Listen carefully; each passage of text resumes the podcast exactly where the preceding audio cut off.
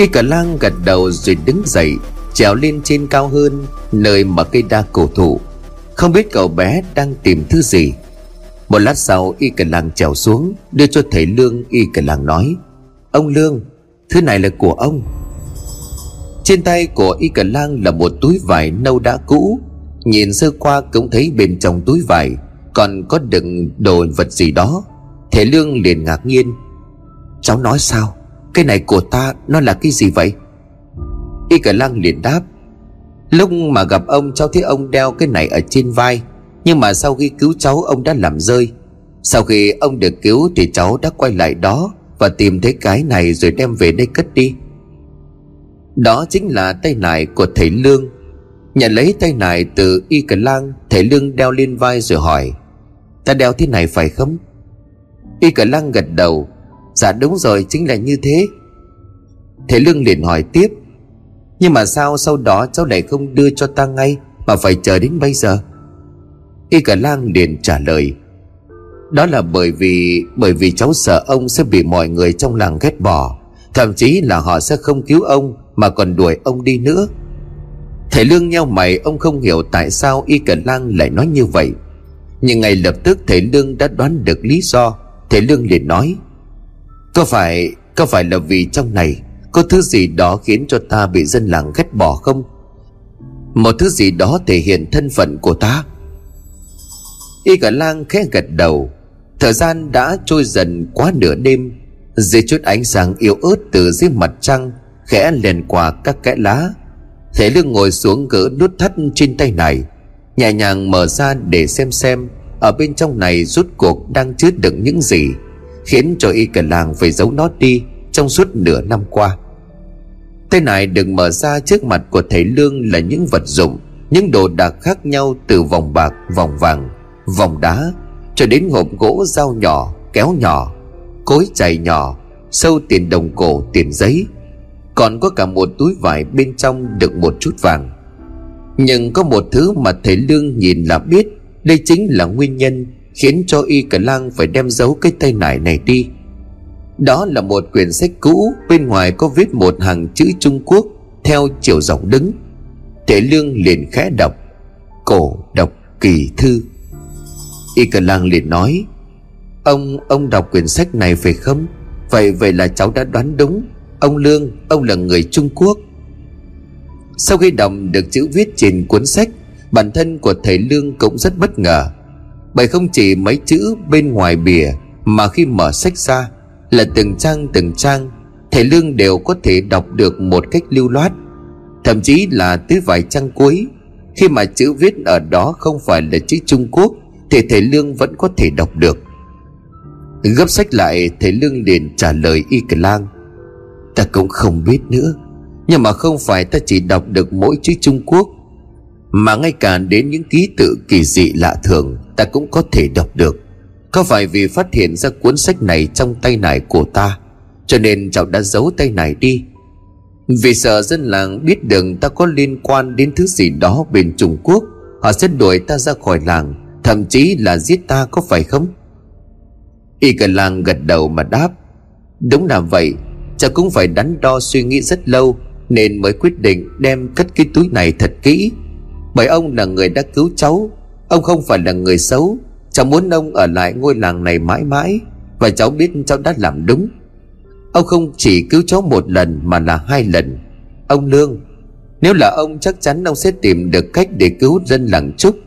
Dù còn rất mơ hồ, Nhưng cháu có thể cảm nhận rằng Tất cả mọi chuyện xảy ra từ trước đến giờ. Kể từ khi cháu gặp ông, Mọi thứ giống như là một sắp đặt của thần linh. Những gì mà cháu làm cũng do thần linh mách bảo. Họ muốn cháu đưa ông đến đây. Trả lại ông những thứ này là có lý do. Cháu xin ông hãy cứu lấy mọi người. Y cả lang quỳ gối dập đầu trước thầy Lương, Vội đỡ cậu bé dậy thầy Lương để nói, Kìa Y cả lang, đừng làm như vậy. Không cần cháu nói thì ta cũng đang cố gắng nghĩ cách, Xem có cách nào để cứu dân làng hay không. Bởi cho dù ta là người Việt Nam hay là người Trung Quốc, hay là một người từ bất cứ đâu đến đây đi chăng nữa thì suốt thời gian qua, cha cháu cũng như tất cả mọi người dân làng trúc đã kêu mang ta khi ta không còn biết bản thân của mình là ai. Làm sao ta có thể làm ngơ bỏ mặc bọn họ được? Chỉ có điều ngay lúc này đã chưa thể nghĩ ra được cách gì. Nhưng y cần lang, Chuyện này có liên quan đến tính mạng của rất nhiều người. Chúng ta không thể vội vàng, Bởi chỉ cần phạm phải một sai lầm nhỏ, Không những dân làng không cứu được mà cả ông và cháu cũng mất mạng. Ngày hôm nay như vậy là đủ rồi. Cháu hãy ngủ đi một giấc. Sau khi trời sáng biết đâu mọi sự sẽ thay đổi. Y cờ lang liền đáp. Nhưng mà cháu sợ, Nếu cháu nhắm mắt lại những hình ảnh khủng khiếp ấy lại hiện ra, Cháu không dám ngủ. Đặt tay lên đầu của cậu bé Thầy Lương khép mỉm cười. Đừng sợ, Chúng ta hiện giờ an toàn rồi. Có ta ở đây, Sẽ không có cơn ác mộng nào nữa. Ngoan nghe lời của ta ngủ đi. Việc còn lại cứ để cho ta lo. Chẳng phải cháu nói thần linh đã chỉ dẫn cho cháu tìm đến ta hay sao? Ngủ ngoan, y cờ lang.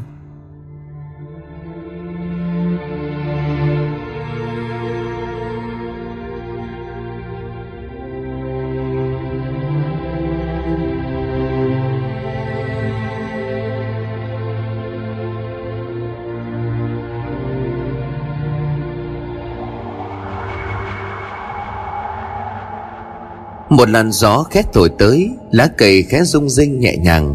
Y cả làng nghe theo lời của thầy Lương nằm xuống, cúi đầu lên đám cỏ khô mà cậu bé vẫn hay dùng để làm gối, Mỗi khi tới đây một mình.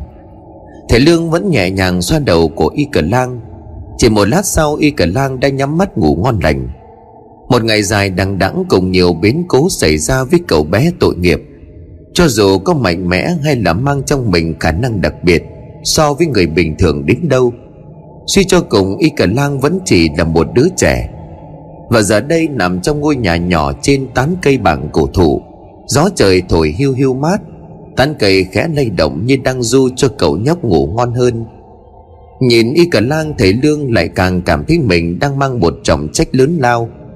Không chỉ có y cả lang mà cả y điêng, mi thư, bọn họ chấp nhận ở lại để cho thầy lương có thể an toàn rời khỏi ngôi làng. Cởi tấm áo cái đắp lên người của y cờ lang Thầy Lương tự nhủ. Ta phải làm sao đây? Liệu điều cháu nói là đúng chứ, y cờ lang? Ta có mặt ở đây là do sự sắp đặt của thần linh, Của ông trời. Nhưng nếu như vậy, Thì tại sao ta lại không biết phải làm gì, Phải bắt đầu từ đâu? Một chiếc lá đà khẽ rơi Rồi theo làn gió cuốn nhẹ nhàng Xuống ngay trên cuốn sách trong tay này. Cầm chiếc lá lên nhìn ưu tư Bất ngờ thầy Lương nghe một giọng nói vang lên ở trong đầu. Không phải là thầy không biết phải làm gì Chỉ là thầy vẫn còn đang lo sợ không biết mình là ai. Đừng lo lắng về điều đó Ta cảm nhận được sự lương thiện trong con người của thầy. Tất cả đều là do một chữ duyên. Hãy cứu lấy họ, cứu lấy chúng tôi Cũng là cứu lấy bản thân của thầy. Thầy Lương nhìn xung quanh Nhìn lên cả ngọn cây chỉ có tiếng gió nhẹ cùng âm thanh khẽ phát ra mỗi khi cành lá rung rinh Thế Lương liền hỏi, Là ai? Ai đang nói vậy? Nếu đã biết như vậy thì làm ơn chỉ dẫn cho tôi Tôi phải làm thế nào đây? Chiếc lá đa trên tay của thầy Lương bỗng bị cơn gió cuốn đi Từ trong gió giọng nói đó lại khẽ khàng vang lên một lần nữa Tôi cũng không thể chỉ dẫn cho thầy nên làm thế nào, Bởi chỉ có thầy mới biết phải làm sao mà thôi Câu hỏi chỉ một mình thầy có câu trả lời. Gió dần ngừng thổi, lá cây cũng đã ngừng lay động. Câu nói mà chỉ có một mình ta có câu trả lời, Chẳng lẽ đang muốn ám chỉ đến thứ này? Thầy Lương nhìn vào quyển sách rồi khẽ suy nghĩ. Bên trong tay này may mắn sao lại có cả đèn cầy, Có cả đồ châm lửa. Nửa năm qua, nhưng Y Cờ Lang đã giấu tay này ở một nơi an toàn. Nắng mưa cũng không ảnh hưởng tới được tay này. Bởi dường như ngay cả cây đa này cũng muốn bảo vệ thứ này. Từ cổ chí kim người ta thường nói, Những cây cổ thụ lâu năm đều có linh hồn, Có thể là quỷ, cũng có thể là thần. Người vừa nói chuyện với thầy Lương Rất có thể là linh tinh hay là quỷ thần cư ngụ trong cây đa này. Thắp sáng cây đèn cầy thầy Lương khẽ hít một hơi thật sâu Để bình tâm trở lại. Cầm cuốn sách cũ trên tay, Thầy Lương bắt đầu mở từng trang để đọc. Không gian đột nhiên yên ắng, Tiếng côn trùng, tiếng chim rừng trước đó vẫn còn dâm gian, Thì này cũng không còn nữa. Trong ngôi nhà nhỏ của y cờ lang trên cây đa cổ thụ, ánh đèn cầy soi sáng cả một khoảng nhỏ. Nhưng như vậy là đủ cho ông lão đang cười trần trong đèn đọc sách, tìm ra cách để cứu đến mọi người. Bên cạnh là một cậu bé đang say giấc nồng sau những ngày ám ảnh đã trôi qua thật yên bình.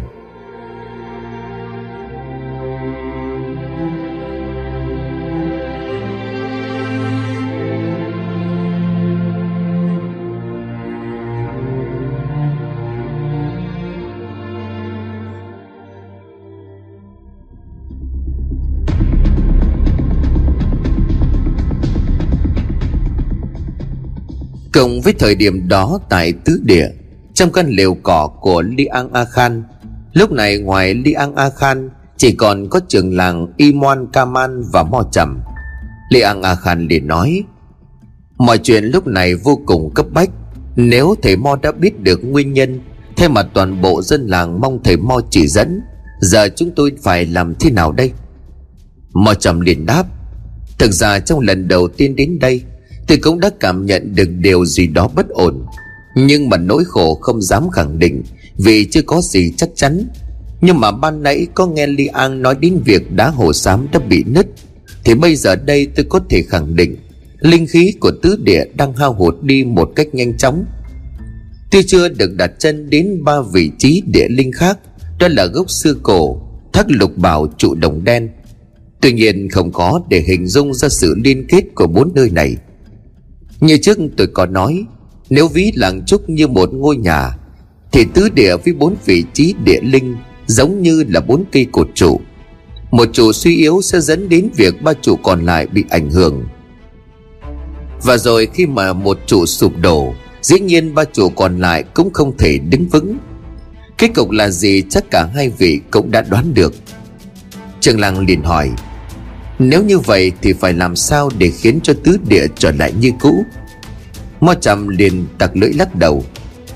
Để làm cho tứ địa trở lại như xưa, Đó là một việc rất khó. Theo như tôi được biết, sự tồn tại của tứ địa đã có từ cách đây cả mấy trăm năm. Công chính vì linh khí dày đặc Vượng khí ngút trời nên tổ tiên của các người mới lựa chọn nơi đây, Để làm nơi khai làng lập ấp, Chấn giữ tứ địa cho đến tận ngày hôm nay. Thiên địa xoay vần, địa mạch biến đổi, Không có gì là mãi mãi.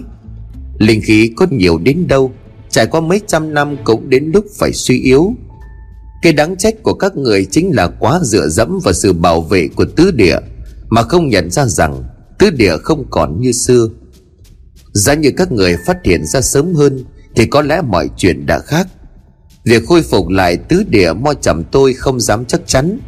Khả năng của tôi hiện tại chỉ có thể giúp được các người một phần nào đó mà thôi. Ví như tứ địa đang bị ô uế, Bị nhiễm tà khí thì tôi có thể thanh tẩy tứ địa, Tạm thời giúp cho các người tránh được họa sát thân. Ngày sau tiếp tục nghĩ cách. Li Ang A Khan Din nói, Thực sự là không có cách nào để khôi phục lại như trước kia sao? Mo Trầm liền trả lời, Một cái bát bị nứt, Cho dù có dắt vàng vào vết nứt thì nó cũng không thể trở lại được hình thái ban đầu. Thậm chí nếu không có cách giải quyết kịp thời, vết nứt sẽ ngày càng lớn. Cho đến khi mà cái bát đó vỡ ra thành nhiều mảnh, thì coi như là chấm hết. Tạm thời chúng ta đừng nghĩ quá nhiều. Trước mắt làm được đến đâu hay đến đó, ngày sau biết đâu vận khí của tứ địa thay đổi, mọi chuyện sẽ khác thì sao? Nhưng mà tôi cũng xin nói trước, nếu qua đường tai họa lần này Tôi cho rằng trường làng cũng như Li An nên suy nghĩ đến việc đưa mọi người rời khỏi đây. Liang A Khan dần run người khi nghe Mo Trầm nói như vậy. Siết chặt hai bàn tay, Ánh mắt của Liang A Khan cao lại rất đáng sợ. Mo Trầm thấy vậy thì vội vàng nói tiếp. Đó Đó là tôi đã lo nghĩ cho người dân của làng Trúc mà thôi. Có thể Li An đây không sợ chết, Có thể người ở tứ địa cũng giống như là Li An nhưng mà số đông con dân của đảng trúc bên kia khu rừng, Họ không biết gì cả. Họ vẫn luôn tôn thờ tứ địa. Có những người cả đời có khi còn chưa đặt chân đến đây. Chẳng phải tổ tiên của các người khi khai làng lập ấp, Chấn giữ nơi đây, Cũng vì mong muốn con dân của họ Sau này được sống trong sự yên bình, Được bảo vệ bởi thần linh hay sao? Đã trôi qua cả mấy trăm năm, Việc cố gắng níu giữ một nơi đang dần sụp đổ Đâu phải là điều mà tổ tiên các người mong muốn. Li Ang A Khan đấm mạnh tay xuống mặt bàn. Một cú đấm đã khiến cho chiếc bàn gỗ gãy làm đôi. Gần giọng Li Ang để nói câm mồm. Ngươi thì biết cái quái gì về tổ tiên ta cũng như tứ địa. Người đâu? Li Ang A Khan vừa dứt lời, Thì ngay lập tức bên ngoài những chiến binh canh giữ tứ địa xông thẳng vào bên trong, Bảo vệ lấy mo trầm trong sự bối rối. Hoang mang tột độ của thể mo. Li Ang A Khan đứng dậy tiến tới gần mo trầm Li Ang nói, Từ xưa đến nay, Chưa ai dám bước chân tới đây mà nói chúng ta. Những người sinh ra để bảo vệ canh giữ tứ địa Phải rời khỏi nơi đây cả. Ngươi là người đầu tiên và cũng chính là người cuối cùng. Đối với chúng ta, tứ địa còn quan trọng hơn cả mạng sống của chính mình. Cho dù tứ địa có sụp đổ như lời của ngươi nói, Thì những chiến binh canh giữ nơi đây đã lập lời thề. Cho dù có chết không bao giờ rời bỏ tứ địa, Một thầy mo như ngươi thì làm sao hiểu biết được tầm quan trọng của vùng đất này? Lôi tên thầy mo này ra ngoài chém cho ta. Thực thi lệnh của Lý An, Hai chiến binh sắp vào vặn ngược tay của Mo Trầm ra đằng sau toan lôi đi. Mo Trầm sợ hãi cố gắng van này Tha cho tôi Tôi không có ý đó. Tôi đến đây để giúp các người. Không Không có tôi, tai họa chắc chắn ập đến. Li An, Tha cho tôi. Dù rất khó khăn khi ra lệnh giết Mo Trầm, Nhưng mà những lời của thầy Mo vừa nói Đối với tứ địa đó là cấm kỵ. Trường làng nhìn Li An vốn tưởng Li An chỉ muốn dọa Mo Trầm như lần trước, nhưng không, Ánh mắt của Li An lạnh như băng, Rực lửa căm giận, Không hề có chút gì gọi là dọa dẫm vào đây. Nhận thấy tình hình đột ngột biến chuyển Theo chiều hướng tồi tệ Trần Lăng đứng dậy lên tiếng nói, Kìa Li An A Khan khoan đã Nghe tôi nói vài lời, Các chiến binh hãy tạm thời dừng tay lại. Dù tứ địa là nơi thuộc quyền cai quản của dòng họ A Khan, Nói rõ hơn thì tại đây Liang A Khan mới là quyền quyết định mọi chuyện. Nhưng mà Imon Kaman là trưởng làng, Lời nói của trường làng tất nhiên vẫn có một chút nặng nhất định. Liang A Khan giơ tay sang hiệu cho người của mình dừng lại. Nhìn trường làng Liang liền nói Trường làng có điều gì muốn nói? Trường làng khẽ thở phào. Bản thân của trường làng Imon cũng đã biết được rằng, Cho đến nay ông vẫn chưa làm được gì cho làng Trúc Tuy mang danh trường làng, nhưng những câu chuyện quan trọng trong làng trước đây, ông đều phải hỏi ý kiến từ tứ địa. Dĩ nhiên, việc tứ địa muốn can thiệp vào làng trúc cũng phải được trường làng thông qua. Tuy vậy, trường làng iman kaman cũng tự nhủ được rằng, cho tới những đời trường làng sau này, đều đang mất dần đi tiếng nói còn chưa kể giờ đây mo trầm cũng như ông đang trong vùng cấm địa. Thật may khi mà li an a khan cũng chịu dừng lại, trường làng khẽ nói, Tôi biết khi mà Mo Trầm nói ra những lời như vậy, Chắc chắn sẽ khiến cho Li An nổi giận. Hơn này hết, tôi hiểu tinh thần, Cũng như là sự hy sinh của các chiến binh canh giữ tứ địa, Đặc biệt là ngài. Thế nhưng là trường làng cũng là người dân của làng Trúc, Đứng trên sinh mạng của toàn bộ người dân trong làng. Tôi lại thông cảm cho thầy Mo. Thứ nhất, thầy Mo là người ngoại đạo. Ông ấy không hiểu rõ những điều cấm kỵ, Những gì được phép nói, Không được phép nói Khi mà đặt chân đến đây.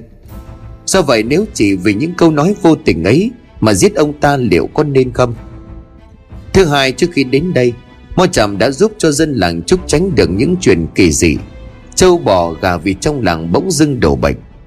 Chính Mo Trầm là người cứu chữa Nước suối đột nhiên chuyển sang màu máu, Chính Mo Trầm là người hóa giải, Làm cho nguồn nước trở lại bình thường. Đối với dân làng Trúc mà nói, Mo Trầm giống như là ân nhân cứu mạng, là niềm hy vọng cuối cùng của họ. Thấu hiểu điều này cho nên vừa rồi mo trầm mới có nói ra những lời như vậy. Ông cũng là vì lo cho dân làng. Này li ang a khan muốn giết ông ta chỉ vì vậy, chỉ e rằng lòng dân khó mà yên nổi sau này liệu còn ai dám giúp làng trúc khi mà giúp họ xong lại bị giết chết? Làng trúc hay là tứ địa đều là một.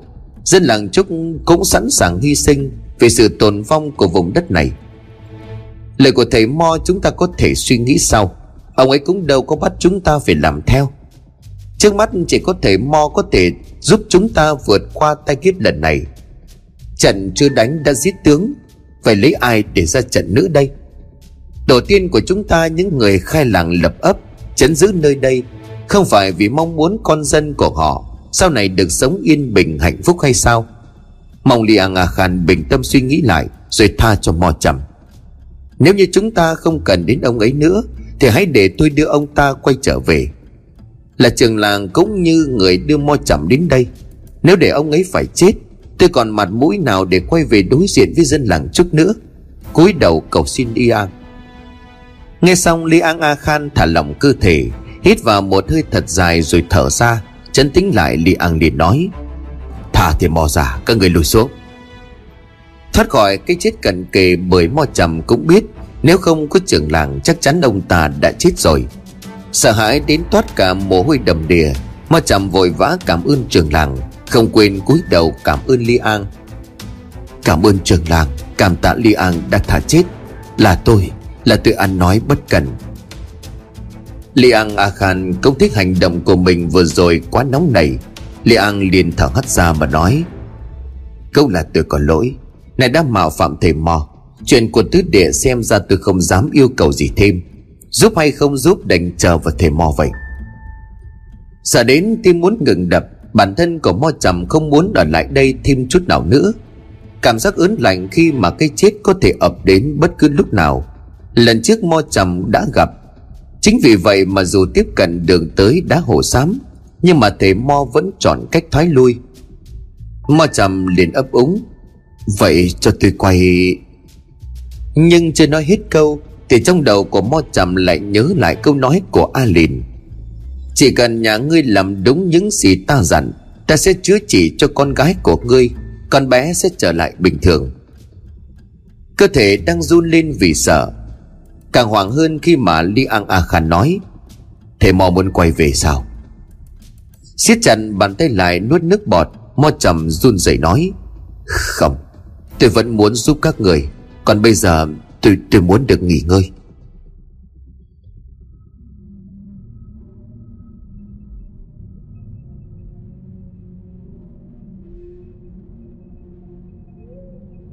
Đã quá nửa đêm tôi vẫn còn nhiều thắc mắc Muốn Mo trầm giải đáp thêm. Nhưng do vừa rồi đã khiến cho thầy Mo sợ hãi, Cho nên bây giờ Mo trầm muốn đi nghỉ. Li An cũng như trường làng không dám nói gì thêm. Li An khá gật đầu mà đáp, Vậy để tôi cho người đưa thầy Mo tới lều nghỉ ngơi, Thì cũng đã chuẩn bị mọi thứ sẵn rồi. Xin lỗi thầy Mo Thầy Mo đã rộng lượng mà thứ lỗi cho tôi. Chuyện ngày mai mong thầy Mo toàn tâm toàn ý giúp đỡ. Người đâu? Nghe hai tiếng người đâu là Mo trầm lại giật thoát cả mình. Thuộc hạ của Li An A Khan bước vào Để ăn để nói, Đưa thầy Mo đến lều để nghỉ ngơi đi. Nhớ túc trực cho cẩn thận. Thầy Mo có yêu cầu gì đáp ứng ngay không được chậm trễ. Bảo vệ thầy Mo cho thật tốt nghe rõ chưa? Thuộc hạ của Li An liền hô lớn, Rõ, thưa Li An Khác với khi nói chuyện với trưởng làng bước chân vào trong tứ địa Mỗi lần nghe Li An hay là những chiến binh canh giữ nơi này cất tiếng nói, Là Mo Trầm lại nổi cả da gà. Mo Trầm liền xua tay ấp úng. Li An Không cần phải canh chừng hay là túc trực bên ngoài cho tôi đâu. Cứ để tôi ngủ bình thường là được rồi. Mọi thứ tôi cũng đã chuẩn bị xong. Sáng ngày mai khi mà gà gáy canh năm, Trẻ bắt đầu sáng chúng ta sẽ xuất phát. Không cần túc trực, Không cần canh gác. Li An nhìn Mo Trầm rồi khẽ nói không được. Thầy Mo đừng nghĩ tôi cho người canh gác là vì sợ thầy Mo làm điều gì khuất tất, Mà là bởi vì tôi đang muốn bảo vệ thầy Mo. Bởi vì hai ngày hôm nay, Kể từ khi đá hồ xám bị nứt ra Tứ địa cũng xảy ra một vài chuyện dị thường. Có người đã bị Thưa Li An, Lại xảy ra chuyện rồi. Một chiến binh từ tứ địa bất ngờ lao vào trong lều, Nói bằng một giọng điệu hốt hoảng. Nhìn người này mồ hôi chảy ròng ròng trên cơ thể vẫn còn một vài vết sức đang dỉ máu. Trên đầu tóc áo vẫn còn vương lá cây dây leo. Đoán có lẽ người này đã phải băng qua một quãng đường rừng khá dài để trở về đây. Cả mo trầm và trường làng đều chờ đợi anh ta nói tiếp. Vì chưa biết chuyện gì xảy ra, Thì Li An khẽ cau mày. Lui ra, Ngươi đang làm cho thể mo sợ đấy.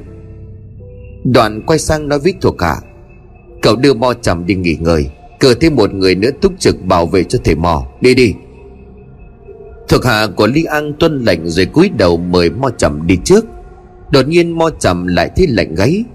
Rõ ràng trong tứ địa đang xảy ra chuyện gì đó. Nghĩ vậy nhưng sao thầy mo dám hỏi? Mới cách đây không lâu suýt chút nữa bọn họ đã đem thầy mo ra xử tử. Thế nên là mo trầm lúc này chỉ biết im lặng, Đi theo thuộc hạ của lý An rời khỏi lều. Nhìn thấy nét mặt của Li An đang rất căng thẳng, Trường làng liền nói, Rốt cuộc thì tứ địa đang xảy ra chuyện gì vậy, Li An? Li An A Khan liền trả lời, Trường làng, không giấu gì trường làng. Mấy ngày nay tứ địa đã không còn là cấm địa an toàn nữa. Trong hai ngày đã xảy ra hai vụ mất tích. Hai chiến binh trong lúc làm nhiệm vụ canh giữ lối ra vào bốn vị trí địa linh Đã biến mất mà không để lại tung tích. Vừa rồi người của tôi chạy về cấp báo, Chỉ e là lại có thêm người nữa biến mất. Nhưng mà trường làng đừng lo, Việc này chỉ diễn ra ở bản thạch môn. Bây giờ tôi phải đến đó, Tôi sẽ cho người đưa trường làng tới chỗ nghỉ ngơi, Trường làng sẽ được bảo vệ. Trường làng liền nói lý An Liệu có thể cho tôi đi cùng được không? Lý An liền đáp, Không được, Tới đó rất là nguy hiểm. Hai chúng ta phải có một người ở lại đây. Rừng rậm đêm khuya luôn tàng ẩn rất nhiều bất chắc. Hơn nữa, ngay cả tôi cho đến bây giờ Cũng chưa xác định được nguyên nhân dẫn đến việc các chiến binh của tứ địa mất tích là do đâu. Tôi cũng không thể để trường làng mạo hiểm. Đừng lo, Mọi chuyện rồi sẽ ổn cả thôi. Tôi đi đây. Lý An rời khỏi lều, Ông cắt cử thuộc hạ ở lại Để bảo vệ cho trường làng, Rồi sửa soạn đồ đạc, Đem theo cả cung tên dao kiếm Đốt cháy sáng rực trình đốn thuộc hạ. Li An bắt đầu một nhóm khoảng 19 binh Tiến thẳng vào rừng đi đến bản thạch môn. Xuất phạt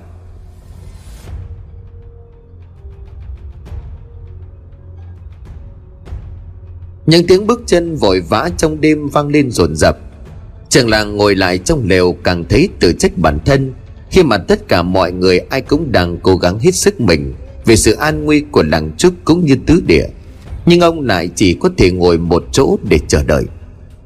Người của Lý An bước vào kính cẩn nói, Cũng đã muộn, Mời trường làng đi nghỉ ngơi. Sáng sớm ngày mai khi tới giờ, Chúng tôi sẽ gọi ngài dậy. Trường làng liền khả đáp, không cần đâu. Cứ để tôi ngồi ở đây chờ đợi Li An quay về. Thân là trường làng nhưng lại không thể giúp được gì Khi mà vận mệnh của làng Trúc cũng như của tứ địa đang lâm nguy. Ta thật là không xứng khi mà nhận trách nhiệm lớn lao Mà các bậc tiền nhân từ xa xưa giao cho một người trường làng. Người chiến binh của tứ địa nhìn trường làng rồi nói, Không phải như vậy đâu. Trường làng là một người rất nhân hậu. Có lẽ do trên mặt của tôi có bôi những nét màu đen, cho nên trường làng không nhận ra. Tôi chính là một trong ba người được tứ địa lựa chọn từ làng trúc ba năm về trước.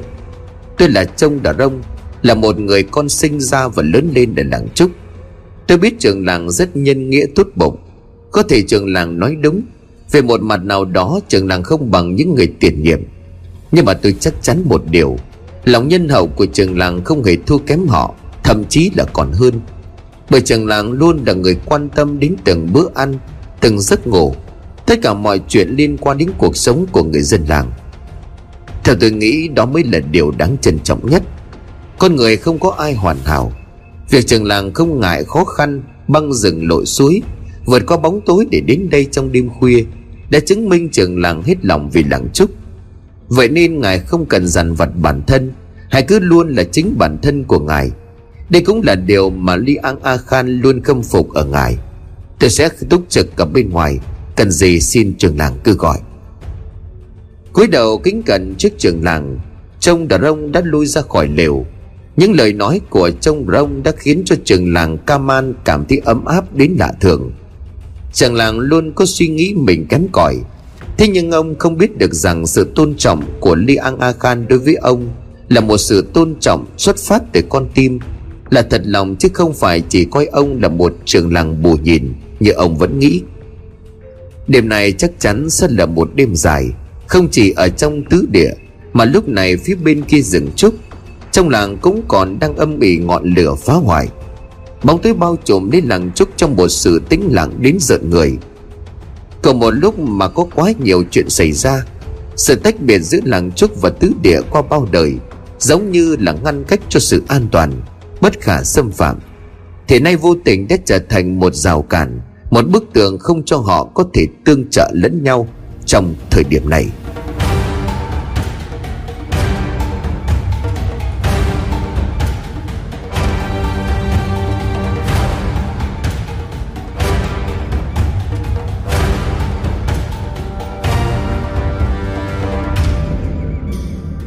Gió ở bên ngoài lúc này đang thổi mạnh. Khẽ cửa mình y điên lúc này mới tỉnh lại. Toàn thân bị trói chặt vào cột nhà không thể cử động.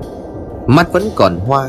Cộng thêm xung quanh chỉ toàn là bóng tối Cho nên y điên không biết mình đang ở đâu. Khẽ cử động ngón tay y điên thoáng giật mình Bởi tay của anh vừa khẽ chạm vào tay của ai đó Ở phía sau cây cột nhà. Chị, chị Bi Thơ phải không? Trả lời em đi chị Bi Thơ một bên cửa sổ bị gió thổi bung ra, Ánh sáng trăng chiếu vào bên trong.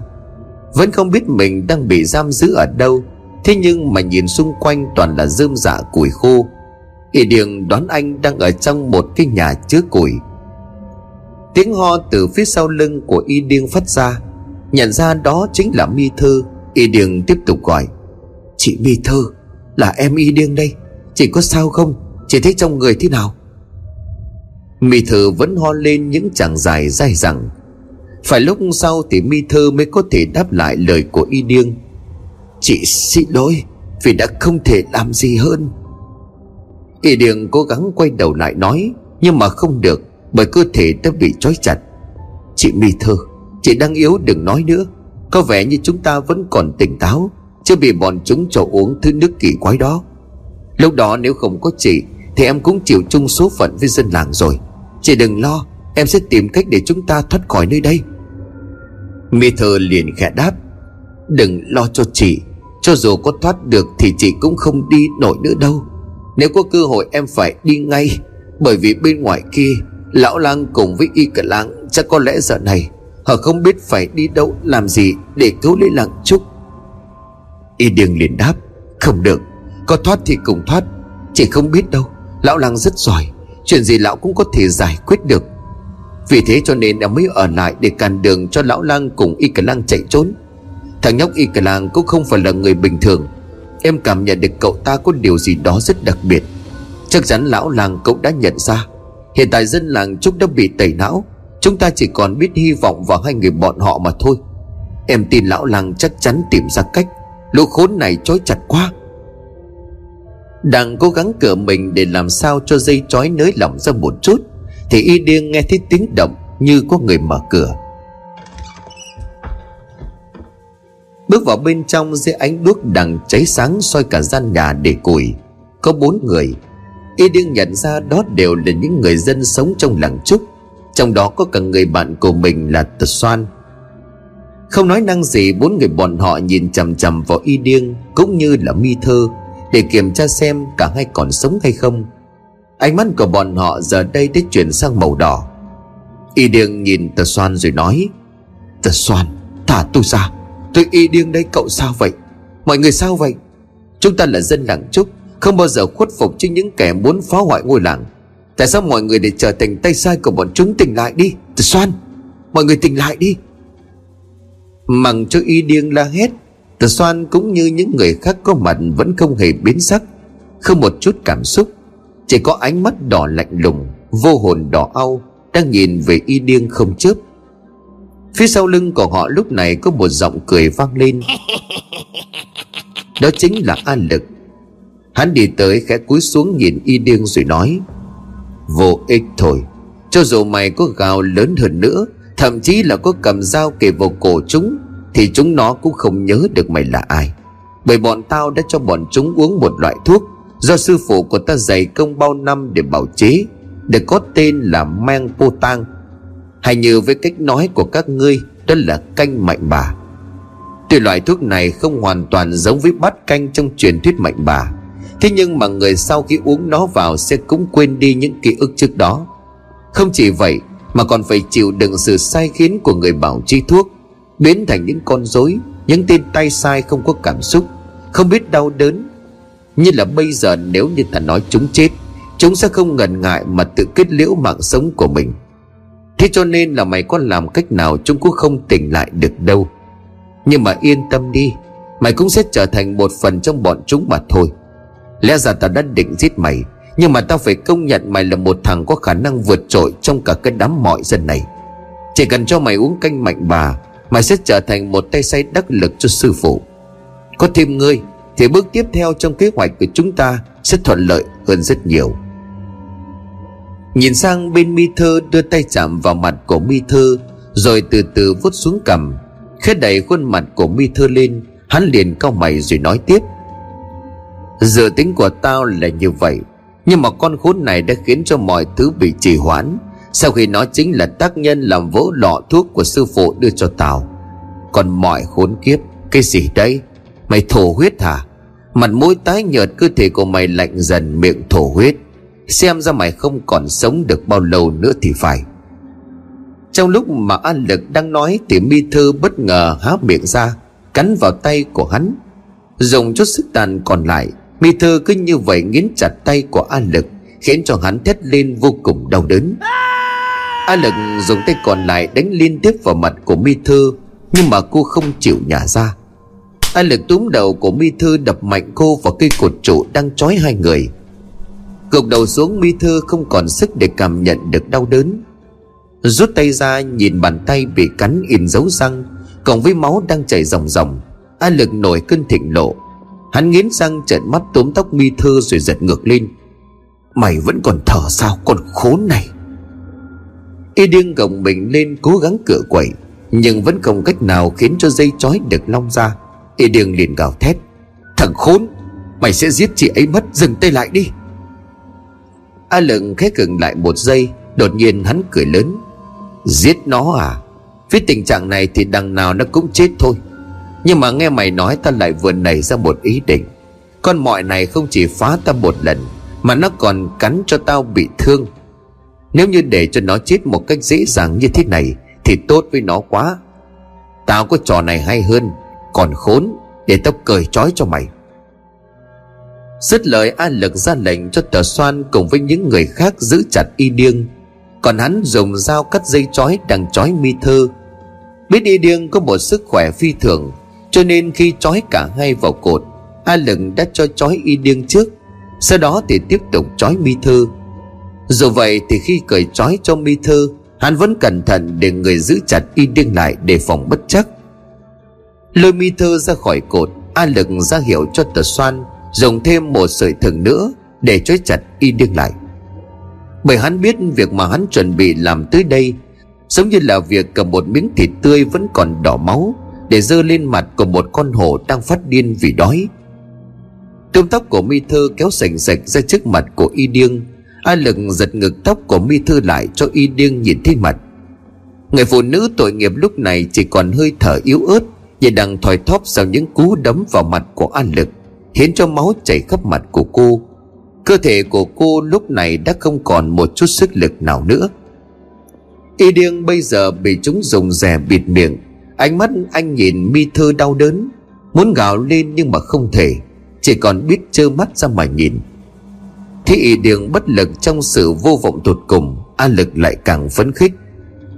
Hắn liền nói, xem ra mày cũng rất quan tâm đến con mọi này đấy. Vậy thì màn kịch này lại càng đáng xem hơn bao giờ hết.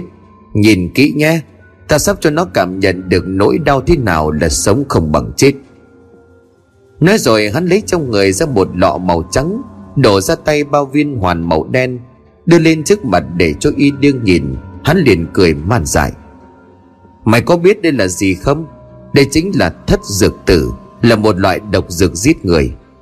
Nếu uống một viên thì người uống phải nó chết sau ba ngày. Hai ngày đầu độc không phát tác vẫn sống bình thường. Nhưng mà đến ngày thứ ba, Khi mà độc bắt đầu xâm lấn vào lục phủ ngũ tạng, Ăn mòn từng chút từng chút một, Cho đến khi bên trong thối giữa hết cả. Quá trình độc ăn nội tạng diễn ra trong vòng nhiều giờ đồng hồ. Và người chúng độc sẽ từ từ cảm nhận đau đớn tăng dần theo mỗi giây, Mỗi phút trôi qua. Muốn chết cũng không thể chết, Đau đớn tột cùng. Còn nếu uống ba viên thì sao? Sau khi vào cơ thể độc lập tức phát tác Và sự đau đớn dĩ nhiên là tăng lên gấp 3 Nếu sẽ đau đến cái mức mà nếu như mày chưa chết, Chỉ còn hơi thở thoi thóp, Thì cơn đau có thể kéo mày từ dưới địa ngục quay về để cảm nhận nó. Nói như thế chắc mày cũng hiểu tao chuẩn bị làm gì với con mọi này rồi phải không? Y điên nghe xong thì đổ mồ hôi lạnh. Cơ thể của y điên dùng mình lạnh sống lưng. Cố gắng vùng vẫy nhưng mà cả người đã bị trói quá chặt vào cột nhà. Sự nỗ lực của y điên chỉ khiến cho miếng rẻ bịt miệng bị rơi ra. Trước mặt của y điên Tên an lực khốn kiếp đang nhuận miệng cười.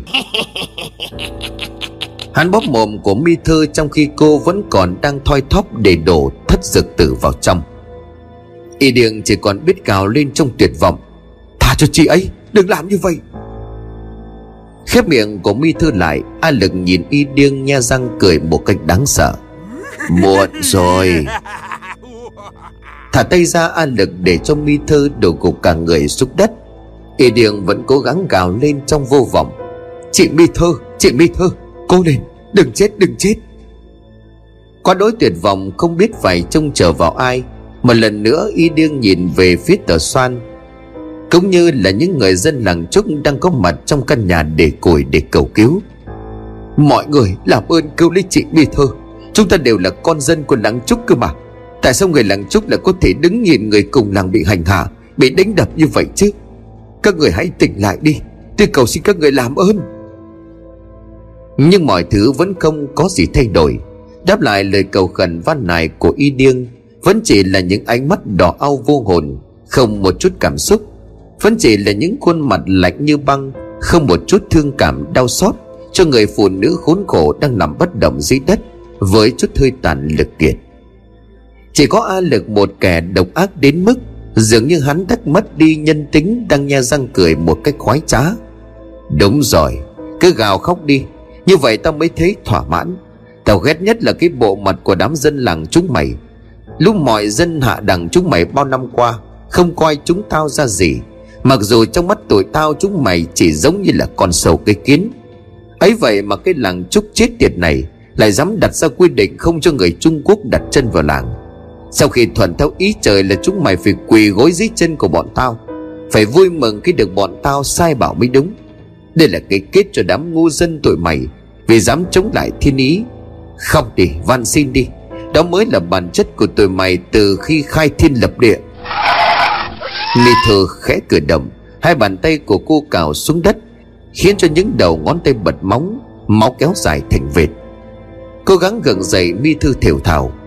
Dân lặng chúc, Dù có chết, Cô không bao giờ phục tùng các người. Ta dù có là ma, Cô không thể tha cho các người.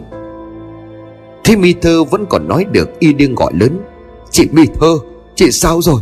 Cho em xin lỗi, Em thật vô dụng. Em không thể làm được gì cả. Mỹ thơ cố gắng hướng đôi mắt nhìn về phía y điên Một khuôn mặt đầy máu, Nhưng cô vẫn khẽ mỉm cười rồi nói những lời sau cuối. Đừng gục ngã, Đừng khuất phục. Dù sao thì chị cũng không sống được bao lâu nữa. Nếu em cũng gục ngã ở đây, Bọn chúng sẽ đạt được mục đích. Hãy cứu ly dân làng. A lực liền cười phá lên. Còn khốn này vẫn còn sức để nói cơ à? Mày khiến cho tao bất ngờ đấy. Giờ thì tao đã tin tại sao phụ nữ luôn nói, Đám người làng chúc chúng mày là một lũ lì lợm. Nhưng mà ngay sau đây, Mày sẽ được nhìn thấy địa ngục. Đâu có lẽ đã bắt đầu phát tác rồi. Để tao xem mày còn cứng đầu được bao lâu. A lực dứt lời thì mi thư hự lên một tiếng kéo dài. Chân tay của cô bắt đầu co giật. Đôi mắt tưởng chừng như là đang dần khép lại, Bởi chút sức lực cuối cùng cũng đã tàn. Thì nay bỗng chốc mở trận trừng lên đầy kinh hãi. Cổ họng của mi thơ như là bị chèn ép, Khiến cô không thể nói được thành lời. Chỉ có thể phát ra những âm thanh giống như ai đó đang bóp chặt lấy cổ của cô vậy. Mi thơ nằm xuống đất, Chỉ còn duy nhất cái đầu vẫn còn ngước lên nhìn về phía của y điêng. Càng lúc đôi mắt của mi thơ lại càng trần trừng lên như là muốn lòi cả hai con ngươi ra ngoài. Cơn có giật mỗi lúc một mạnh. Dù bị trói cách mi thơ khoảng chừng một sải tay, nhưng mà y điên vẫn có thể nghe thấy được những tiếng đục bục đang phát ra từ trong cơ thể của mi thư dĩ nhiên an lực cũng nghe thấy. Hắn còn đang làm bộ đặt tay lên tai, hướng mạnh về phía mi thư để nghe cho rõ. Vừa nghe hắn vừa cười mày cũng nghe thấy những âm thanh đang phát ra từ trong cơ thể con khốn này phải không? Có gì đó đang sôi lên trong bụng của nó thì phải, nghe thật là vui tai. Độc đang bắt đầu ăn dần lục phủ ngũ tạng của nó. Nằm dưới đất mi thơ bắt đầu lăn lộn, Chân tay của cóp lại một cách dữ dội. Lăn qua lăn lại, mi thơ lật người, Rồi kêu lên một tiếng như là xé ruột gan. Ngay sau, tiếng hét thất thành ấy Máu trong miệng của mi thơ đã phun thẳng đi không trung. Máu phun ra từ miệng của cô như một làn sương mỏng tỏa ra khắp nơi. Chị mi thơ! Y đường liền hét lớn. Máu chảy thành dòng cơ thể của mi thơ lúc này nhúng đầy máu của chính bản thân cô. Sau khi thổ huyết, mi thơ nằm bất động, chân tay đang ngừng co giật. Tưởng chừng như là mi thơ đã chết. Thế nhưng không chỉ sau vài giây im mắng, Y điên lại nghe thấy những tiếng lục bục phát ra trong bụng của mi Thư. Không những vậy, Phần bụng của mi Thư dường như đang mỗi lúc một nở to hơn bình thường. Vừa rên rỉ đầy đau đớn, Máu trong cổ họng của mi Thư ự lên Như là một nồi nước đang sôi ủng ngục. Lăn lộn một vòng Thì cơ thể của mi Thư nằm úp lại. Nôn thốc nôn tháo ra toàn máu là máu, Nhưng mà lúc này máu được nôn ra không phải màu đỏ. Mà nó biến thành một màu đen nhợt nhợt. Trong bãi nồn ấy còn có cả những màu vụn của nội tạng Đang bị ăn mòn bốc lên một làn khói xám. Cả người có góp lại như là một con ếch, Không biết cơn đau mà mi thơ đang phải chịu đựng, Nó đáng sợ đến mức độ nào. Nhưng một người như là y điên chỉ nhìn thôi, Cũng đã buồn rùn cả chân tay. Hai bàn tay của mi thơ cứ như vậy cào xuống nền đất. Khuôn miệng ướt đẫm máu tươi, Đôi mắt ngước lên trợn trừng. Chỉ còn lại lòng trắng với những tia máu đỏ, Mỗi lúc một hiện lên dày đặc. Và rồi có lẽ cảnh tượng kinh dị đáng sợ và khủng khiếp nhất Mà y điên tận mắt chứng kiến trong cuộc đời của mình đã xảy ra. Khi mà mi thơ vẫn còn đang ngước mắt nhìn về phía của anh, Quằn quại trong cơn co giật đầy đau đớn, Thì một tiếng nổ vang lên. Từ trên khuôn mặt của mi thơ, Một dòng mắt bị nổ tung, Dịch nhầy và máu bắn giật tung tóe. Chúng bắn cả vào người của y điêng Rồi từ từ chảy xuống. Y điêng gào lên trong sự hoảng loạn. Không! Dính trên người của y điêng là một nửa con mắt Trong tròng mắt của mi thư vừa bắn vào. Nhìn mi thư lúc này, y điêng không hiểu tại sao.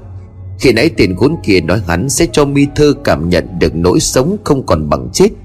Chưa bao giờ y điên lại muốn cầu mong cho mi thư được chết như lúc này cái chết đối với mi thơ sẽ như là một sự giải thoát khỏi những đầy ải còn hơn cả địa ngục đang diễn ra trước mắt. Nhìn mi thơ y đương đau đớn như chính bản thân của mình bị cắt ra từng khúc thịt. Không gào thét được nữa, nước mắt của y điên chảy xuống ướt hai gò má, miệng nghiến răng đến độ chảy máu, cơ thể hằn lên những vết trói cũng đang dì máu từng giọt. Y điên van xin kẻ thù, Giết chị ấy đi, Ta xin người làm ơn giết chị ấy đi. A lực cười một cách man dở Giết nó ư? Đâu có đơn giản như vậy được. Độc hình còn chưa ăn đến tim của nó. Cơ thể của nó bây giờ đang chết dần nửa người. Nhưng mà nó vẫn cảm nhận được trọn vẹn cơn đau dai dẳng. Làm sao tôi có thể tha cho nó dễ dàng như vậy được chứ? Y điên nhìn thấy cả dịch nhảy màu đen đang chảy từ trong hốc mắt không trọng của mi thư. Con mắt còn lại cũng đã bị dịch nhảy đùn ra. Rồi cả trong mắt là nồng đốc xuống đất.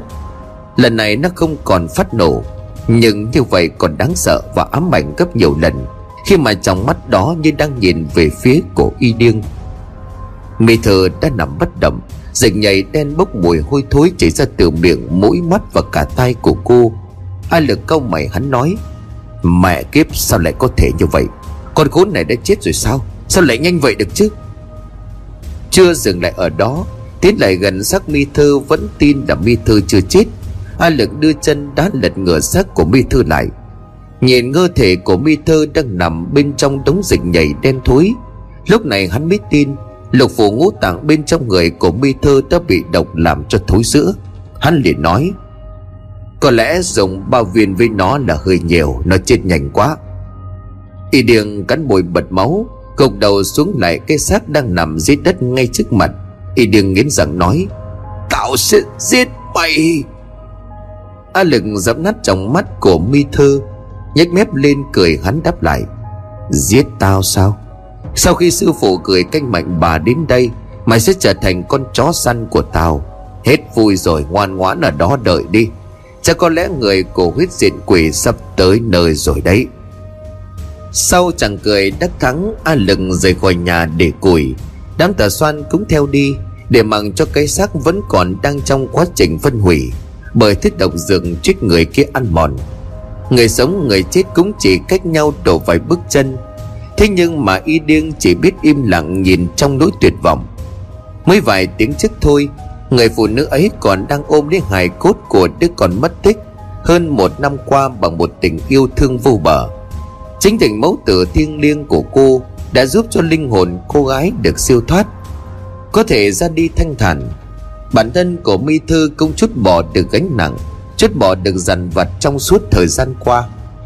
Những tưởng sau đây mi thơ sẽ có thể quay lại được với cuộc sống bình thường, Có thể vui vẻ để tiếp tục sống. Vậy mà mọi thứ đang hiện ra trước mặt của y điên Giống như là một khung cảnh dưới tầng địa ngục. Trong những câu chuyện mà người lớn hay kể cho anh lúc còn nhỏ. Quá khủng khiếp, quá man dợ và quá sức tàn độc. Chứng kiến mi thơ bị giết ngay trước mặt mà không thể làm được gì. Y điên hận an lực một Thì anh lại căm giận bản thân của mình gấp nhiều lần. Bỗng dừng y điên dùng mình. Anh lạnh toát sống lưng Toàn thân run lên bởi bất chợt. Y điên nhớ lại lời nói của Y Cần Lang lúc trước. Cháu nhìn thấy mọi người bị giết chết Cả cô Mi Thơ, cả bà A Mai Và cả cha của cháu nữa. Nhìn xác của Mi Thơ Y điên liền lẩm bẩm Không, không thể nào. Nếu như những gì mà Y Cẩn đang nói Thì thật chẳng phải rồi đây Ngay cả Không, không thể. Nắm chặt bàn tay lại gồng hết sức của mình Ngửa cổ lên trần nhà Y Điêng liền hét lớn Lũ khốn kia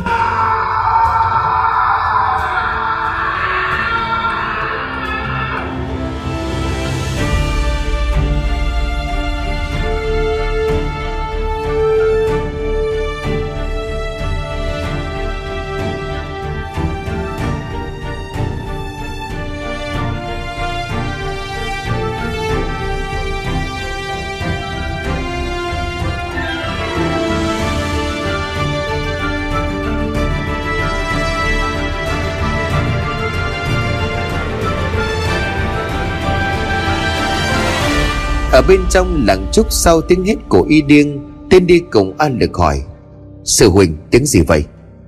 An Lực nhếch mép rồi đáp, Tiếng của một con chó hoang đang chu lên cùng cực. Càng như vậy ta lại càng cảm thấy hứng thú. Chắc chắn nó sẽ là một con chó săn tuyệt hảo. An Lực liền hỏi, Không biết rằng sau khi nhận được thư của ta, Sư phụ sẽ có dự tính gì tiếp theo? Sư phụ quả là bậc thần thông Ngồi đánh cờ trong hang cũng đã tính toán dữ liệu được diễn biến tại ngôi làng này cách đây nhiều ngày. Bây giờ thì ta đã hiểu quân cờ đổi màu ấy có nghĩa là gì. Thì ra ngay khi có thông tin về lão thầy Mo, sư phụ đang nghĩ đến kế sách dùng lão ta xâm nhập vào làng trúc, khống chế đám mọi dân này từ bên trong. Tên đi cùng liền thắc mắc, nhưng mà nếu đơn giản như vậy thì theo những gì sư phụ từng nói đã trải qua cả trăm năm Huyết diện quỷ chúng ta không thể nào tìm được cách bước chân vào ngôi làng này. Để cứ nghĩ phải gặp nhiều khó khăn hơn trước.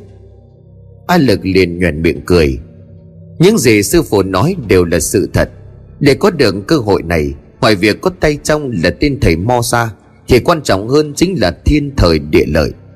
Phải tới tận bây giờ, linh khí của vùng đất này đã bị suy yếu. Còn nữa, Theo ta được biết, Những đời trường bản sau này Không còn được như trước kia. Chúng cũng chỉ là người bình thường. Do vậy, ngay cả đến việc địa linh suy yếu, Bọn chúng không lường trước được. Kết cục chính là thế này đây. Trời giúp chúng ta Và sư phụ đã tận dụng tốt thời cơ này. Nhưng mà đừng khinh địch, Làng trúc chỉ là bước đệm của huyết diệt quỷ mà thôi. Mục tiêu chính mà chúng ta cần phải đoạt được chính là tứ địa. Chỉ khi giành lấy được tứ địa mới có thể xoay chuyển được càn khôn, Không chỉ là một vùng đất mà chúng ta sẽ nắm được cả vận mệnh của đất nước này.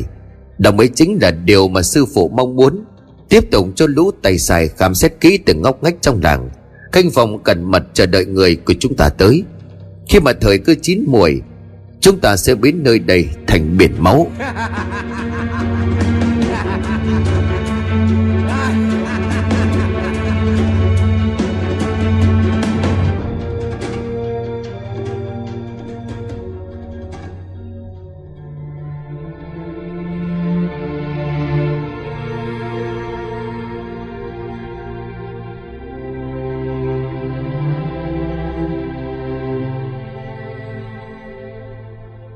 Chợ đêm chuyển sang canh tư, Đang trong đèn cầy đọc sách, Thì bỗng dưng thầy Lương cảm thấy trong lòng nóng như lửa đốt. Không chỉ vậy, Ngay cả y cả lang cũng đang ngủ say, Cũng đổ đầy mồ hôi lạnh. Vẫn nhắm mắt nhưng mà miệng vẫn khẽ rên lên những tiếng hừ hừ. Thầy Lương khẽ lau mồ hôi cho y cả lang, Chạm vào cơ thể của cậu bé Thầy Lương thấy y cả lang khẽ run lên từng chập. Thầy Lương liền tự nhủ có lẽ nào y điên hay là mi thư đã xảy ra chuyện gì rồi không? Bỗng dưng trong lòng của ta lại nhói lên một cơn đau, Như vừa mất đi một người quen thuộc. Cậu nhóc này khi nãy còn ngủ rất say, Vậy mà bây giờ đây người đổ đầy mồ hôi run lên từng chập. Chắc có lẽ cậu ta cũng đang cảm nhận được một điều gì đó. Khẽ mở cuốn sách để tiếp tục đọc, Thế Lương lúc này mới chỉ đọc được một phần ba mà thôi. Những gì trong sách vừa quen cũng như là vừa lạ cổ độc kỳ thư, tại sao lại tồn tại một cuốn sách chỉ viết về các loại độc dược nguy hiểm đến như vậy? Không chỉ vậy, tất cả đều là cổ độc. Những loại độc có từ thời cổ xưa, chỉ đọc qua thôi mà cũng đã thấy kinh sợ. Vì sao trong tay này của ta lại có một thứ đáng sợ như thế này được chứ? Không phải ta là một thầy thuốc hay sao? Một thầy thuốc lại lưu giữ một cuốn cổ độc mà mỗi chất độc được viết trong cuốn sách này có thể giết chết hàng trăm, hàng nghìn, thậm chí là hàng vạn người. Có lẽ ta phải hủy đi cuốn sách này để nó tồn tại trên đời này thật quá nguy hiểm. Quá sợ hãi với những buổi chú cách điều chế ra những loại độc dược mang tính kịch độc cổ xưa. Một người có tấm lòng nhân hậu như thầy lương hiện tại không dám tưởng tượng. Lỡ như cuốn sách này rơi vào tay của người khác, hậu quả sẽ khôn lường ra sao? Nghĩ đến đây, thầy Lương quyết định đem sách ra đốt, Nhưng mà không hiểu vì sao cứ mỗi lần đưa cuốn sách đến gần nửa đèn cầy, Thì cái đèn cầy này lại tắt ngấm. Sự lạ xảy ra như vậy tới ba lần, Làm cho thầy Lương phải suy nghĩ lại. Kỳ lạ thật, Ta đọc sách cũng đã nửa canh giờ, Mặc dù ngoài trời có gió, Nhưng mà gió không mảy may làm lung lay ngọn lửa đèn cầy suốt khoảng thời gian ta đọc sách. Vậy tại sao cứ nghĩ đưa cuốn sách lại gần với ý định đốt sách lửa lại tắt một cách khó hiểu, giống như là có người đang ở đây thổi tắt lửa vậy. Phải chăng cuốn sách này đối với ta vẫn còn điều gì đó vô cùng quan trọng? Khi nãy ta có nói, tại sao một thầy thuốc như ta lại giữ bên mình một cuốn cổ độc? Có lẽ nào với ta cuốn sách này còn mang một ý nghĩa khác? Đành giữ lại vậy, hồi sau tính tiếp. Rất dòng suy nghĩ thầy lương thêm một lần nữa châm lửa đèn cầy Lần này thầy không còn ý định đốt sách nữa. Thay vào đó, thầy tiếp tục mở sách ra đọc. Mặc dù cuốn sách đặt dưới chân của ngọn đèn cầy, Vậy mà lần này lửa lại không bị thổi tắt. Trong lòng vẫn còn canh cánh nỗi lo nơi làng trúc. Nhưng lúc này thầy Lương chỉ biết cầu mong cho y điêng, cho mi thư Cho tất cả người dân trong làng không gặp chuyện gì bất chắc mà thôi. Màn đêm dần trôi, Đã canh tư mà thầy Lương vẫn chưa thể nghĩ ra được cách gì để cứu cho làng trúc? Trong khi đó, thầy biết được rằng càng để lâu thì hậu quả sẽ càng khôn lường. Không biết vì động tâm hay là vì mối liên kết vô hình nào đó mà trong lúc y điên đau đớn cùng cực, thầy lương cảm nhận được nỗi đau ấy.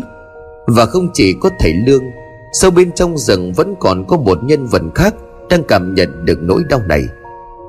Khi y điên có tiếng hét xa nát sự tĩnh lặng của bầu trời đêm cũng là lúc nó băng rừng di chuyển. Nó nhớ những gì mà Thể Lương và Y Điêng đã từng chỉ nó. Trong bóng đêm nơi mà rừng trúc tiếp giáp với khu rừng già, Một cái bóng đen đang dần truyền cảnh lao vút đi trong đêm tối. Nó đang tiến thẳng đến đằng trúc. Với bản năng của một loài vật, Đó chính là con khỉ bố trong gia đình của nhà khỉ Mà thầy Lương cùng Y Điêng đã cứu sống trước đó.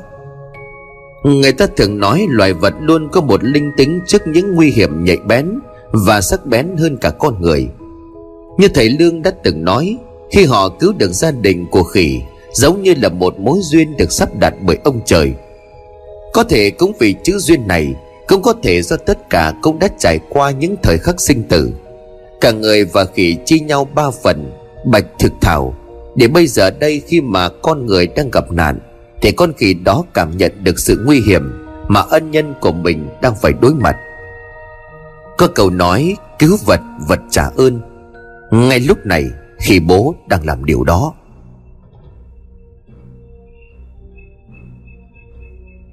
Trong gian nhà cổi y điêng vẫn không thể chấp nhận được sự thật rằng mi thơ đã bị giết chết.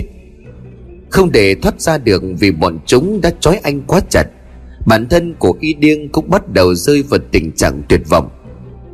Nhưng đúng lúc ấy, bên ngoài ô cửa sổ nhỏ trên cao, y điêng đang nghe thấy một âm thanh quen thuộc. Y điêng ngỡ ngàng từ khi trên ô cửa sổ nhỏ, khẽ lật tấm chăn chui vào chính là con khỉ bố mà anh cộng với lão lang đã cứu trong rừng. Nhanh thoăn thoát khỉ bố leo lên trên xà nhà, rồi bám vào cây cột nơi đang trói y điêng trèo xuống bên dưới nhìn thấy khỉ bố y điêng mừng rỡ mà nói, là mày thật sao? Tại sao mày lại ở đây? Khi bố bám vào người của y điêng theo vòng ra phía sau dây chói, nó kêu lên những tiếng nhỏ hơn. Dừng tay như là muốn tháo dây chói cho y điêng nhưng không được, bởi bọn chúng đều chói thắt nút và siết vô cùng chặt.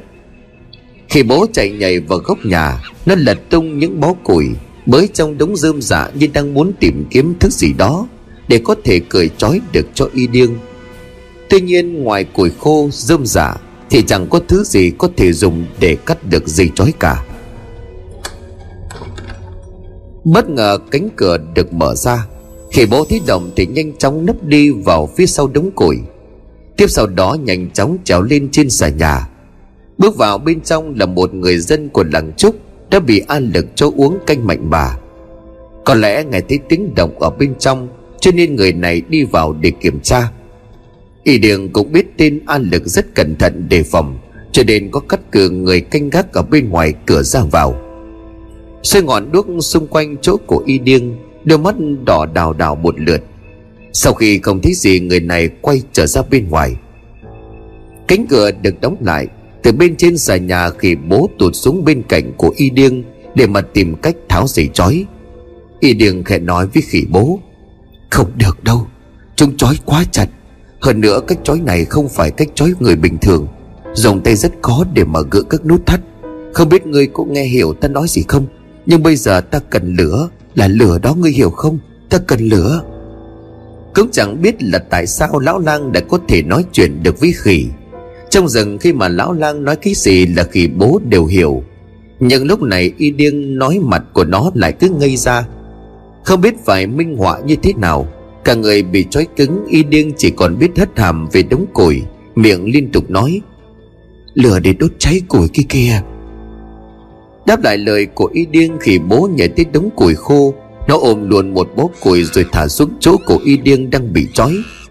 Nghe răng khỉ ra cười, Y điên chấp miệng thở dài, Không phải củi mà là lửa cơ Phương phương phương Nhìn khỉ bố y điên cố gắng diễn tả bằng tiếng cho khỉ bố hiểu mình đang cần gì. Nhưng mà khỉ bố vẫn ngơ ngác tròn mắt nhìn y điên. Y điên bực quá mà hét lên. Trời ơi, Thế mà lão lang nói mày thông minh lắm, Hiểu được cả tiếng người. Vừa nói xong thì y điên mới nhớ ra bên ngoài có người canh gác.